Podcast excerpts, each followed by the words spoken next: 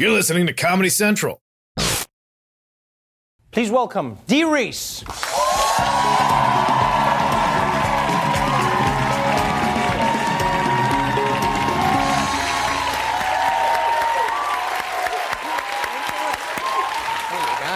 welcome to the show. Thanks so much. You are an amazing filmmaker. Uh, you know, it's uh, Mudbound, the film we just saw now, which is going to be coming out on Netflix.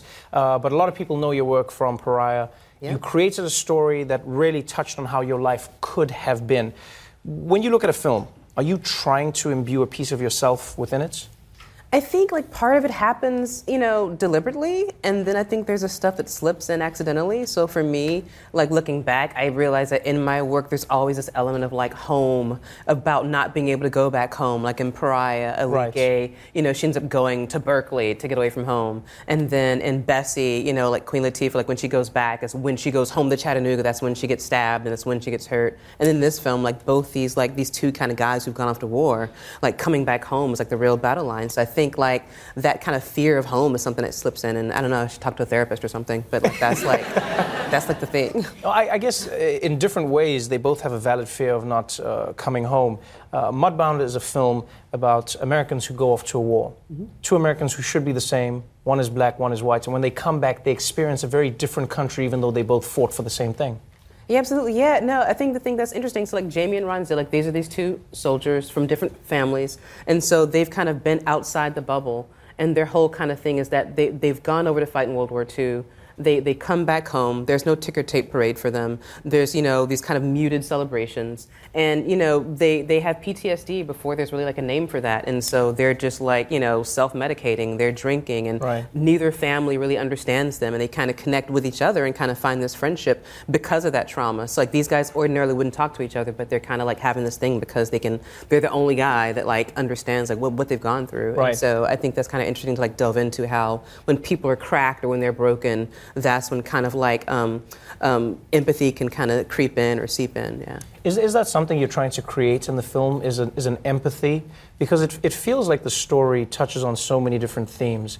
On one end, I'm feeling for veterans who come back and aren't treated the way they should be by their governments. Uh, on the other hand, I feel for black Americans who fight for a country that don't treat them equally as they would every other American. And then on the other side, you're seeing how women are treated in American society. The- the- Was, was that intentional on your part? Yeah, and so I have to shout out um, Hillary Jordan, like the author of the book. So, like, these multiple points of view was a conceit of the book. And in the bringing it to life as a director, I really wanted to make sure that there's balance there and nuance. And I absolutely wanted to get to this idea of like everybody's fighting on their own fronts. Like Right. the two women, so it's Florence and Laura, played by like Mary J. Blige and Carey Mulligan. You know, they're living in a time where like the man is like the head of the household and they're supposed to obey. And both women are disobedient. They're quietly doing what they think is right. And like the two sons, you know, they're fighting this idea of like mental of, of, of, like mental trauma. And then you have these two farmers, um, played by like Rob Morgan and Jason Clarke, Hap and Henry. And these guys both love the land, but they're both connected to it in really unequal ways, right? And so, but they both have this sense of being disinherited. They both feel like, you know, they can take title, that they're entitled to this place, you know? And, and one of them literally is because he holds the deed, and the other one can't, even though he does the deeds that keeps the farm going. Right. And so everybody is kind of like, you know, conflicted and fighting their own fronts. And I want you to like, you may not, you know, agree with someone, but you can like certainly understand kind of their, their worldview. So It's interesting how the, it feels like the, the, the women in the film have to do a lot more of that. Mm-hmm. That there is there is a deft touch that they all possess with regards to navigating the emotions of the men that they have to deal with. Mary J. Blige in the film is phenomenal. I mean, the cost is is, is, is amazing. The film is, is beautiful. But Mary J. Blige, I've never seen her like this in a movie.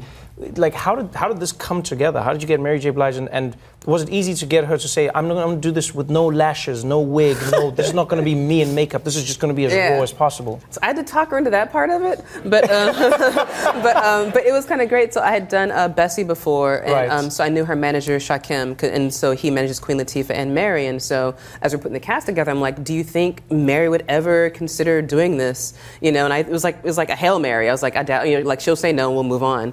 And so she read it and said yes, and so I was like, "Oh my god!" And so then it was about about you know disappearing into the character. And just like in a way I think it's like freeing because you know she could kind of like let go you know of the exterior and be this very interior person. And she's gorgeous. She's beautiful you know with very little makeup on. And so we talked about it. And she tried to sneak in like some eyelashes every now and then or try to like sneak in some like nails. And it's like no no no. Like no no no no gel tips for Florence. But um but um I like the idea that she had like contraband. There was nails and yes. tips and. yes. It's like what is that in the frame? Like what is that? Is that a, is that a French French manicure, but no.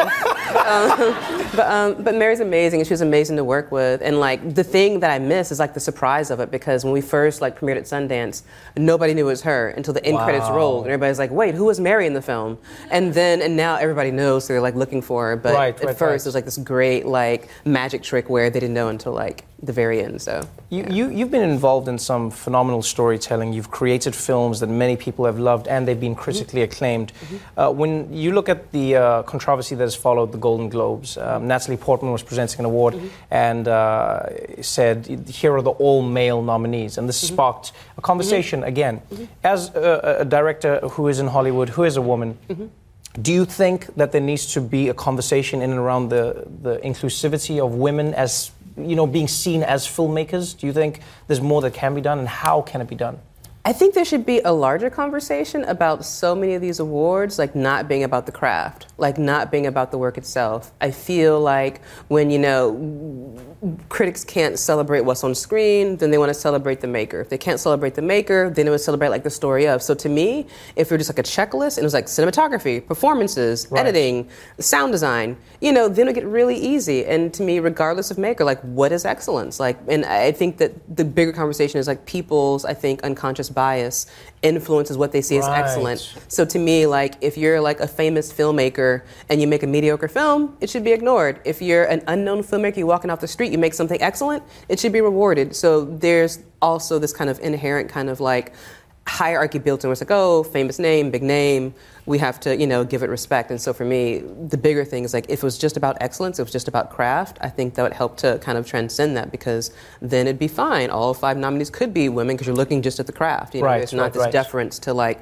body of work or there's not this deference to like brand. So You, you, you, you apply that in your world as well because on this film you had many of your department heads women and it wasn't just women it was women who are excellent in their craft. Is, is it hard to find these women or do you think people just don't look hard enough No, they're not hard to find. And like that's the whole big point I wanted to make. Like for me, hiring women is not tokenism. It's about hiring the women who are the best at what they do, you know? And so if you see a woman on set, like you know she's beat out probably 50 other people to get that job, so she knows what the hell she's doing. If you see a guy on set, it could be his first day. Like you don't know. But um but, but and like he's not gonna tell you. But um for me it's like Rachel Morrison was my cinematographer and like I had known her work from Fruitvale Station and also like I lived in LA in, in LA for a while, like the whole like lesbian social world is like small. And then um, like Tamar Kali, she'd worked on Pariah. She's the woman on stage that's like rocking out. Right. And I knew, and she worked on Bessie also, and worked, worked on this. I've worked with her repeatedly. And Mako Kamitsuna, my editor, she edited Pariah. And so I just got women who I knew that were amazing. Like this woman named Angie Wells, who used to do my makeup on press tour for Bessie. She's doing my makeup one day, and I'm like, you know, you should like run a department. And same thing, there's a woman named Pud Cusack, who's our sound recorder, our sound mixer on set. And it was just kind of like, who's the best person in New Orleans? And Pud's name came up. So it was like, hire Pud. So for me, it's about, you know, hiring excellent people because, you know, giving people a shot. Yeah, I won't dig that hole, but yeah, it's about excellence. I, no, I, look, I, I understand what you're saying, and I, uh, uh, it's, it's hard to apply it in a world where people then go, is it tokenism, is it not tokenism? Yeah, yeah. at the end of the day, you know what I find happens is uh, if somebody who is of a group that is not um, in the position of power messes up, the whole group is messed up. Yeah. So if a woman messes up on set, they go, well, that's why you can't have women. yeah, yeah, yeah. Right. That's why we don't man, hire like, women. well, yeah. Dave was an asshole. Yeah, you know exactly. what I mean? And yeah, yeah, yeah, yeah. It's that's like, essentially yeah, it. yeah, like just Dave goes down. Like yeah, not just Dave. Down. Yeah, exactly. totally. Um, before I let you go, let's talk about uh, the future for Dee Rees. Are you going to be making uh, blockbusters? Are you interested? Because I know some directors just want to make indie films. They want to make beautiful work that is only in a small environment. Yeah, Are we going to see you making something crazy? Do you have uh, those aspirations? Yeah, man, I want to do sci-fi. I actually have a, um, I had did a, a part of an anthology series, Electric Dreams, is coming out on Amazon soon, and so like I've always wanted to like do sci-fi, and so it's like these all these like Philip K. Dick adaptations, and then I have this other kind of sci-fi thing, cooking, and then um, I have two other films. Like one is a Joan Didion um, piece, uh, The Last Thing He Wanted, so it's like a spy thriller, and then um, this. Um, a movie about the failure to ratify the ERA with Carey Mulligan. So I like scale, I like scope, but the thing I'm addicted to with indie film is like the control, you Right. know? So it's kind of like that trade off where the more money you take, you know, sometimes like the less say you have and like you don't get your cut. And with this film, I got like final cut because it was like an indie film and I got like festival cut. And so what that means if it goes and plays well at the festival, they'll leave it alone. You Oh, know what. I mean? So like I'm always trying to find sneaky ways to get final cut until I cast. So I don't know if that answers your question, but I don't know. I'm gonna make make make cool stuff.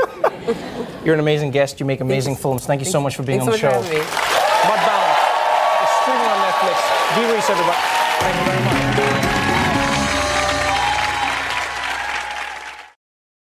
The Daily Show with Trevor Noah, Ears Edition. Watch The Daily Show weeknights at 11, 10 Central on Comedy Central and the Comedy Central app. Watch full episodes and videos at thedailyshow.com. Follow us on Facebook, Twitter, and Instagram, and subscribe to The Daily Show on YouTube for exclusive content and more. This has been a Comedy Central podcast.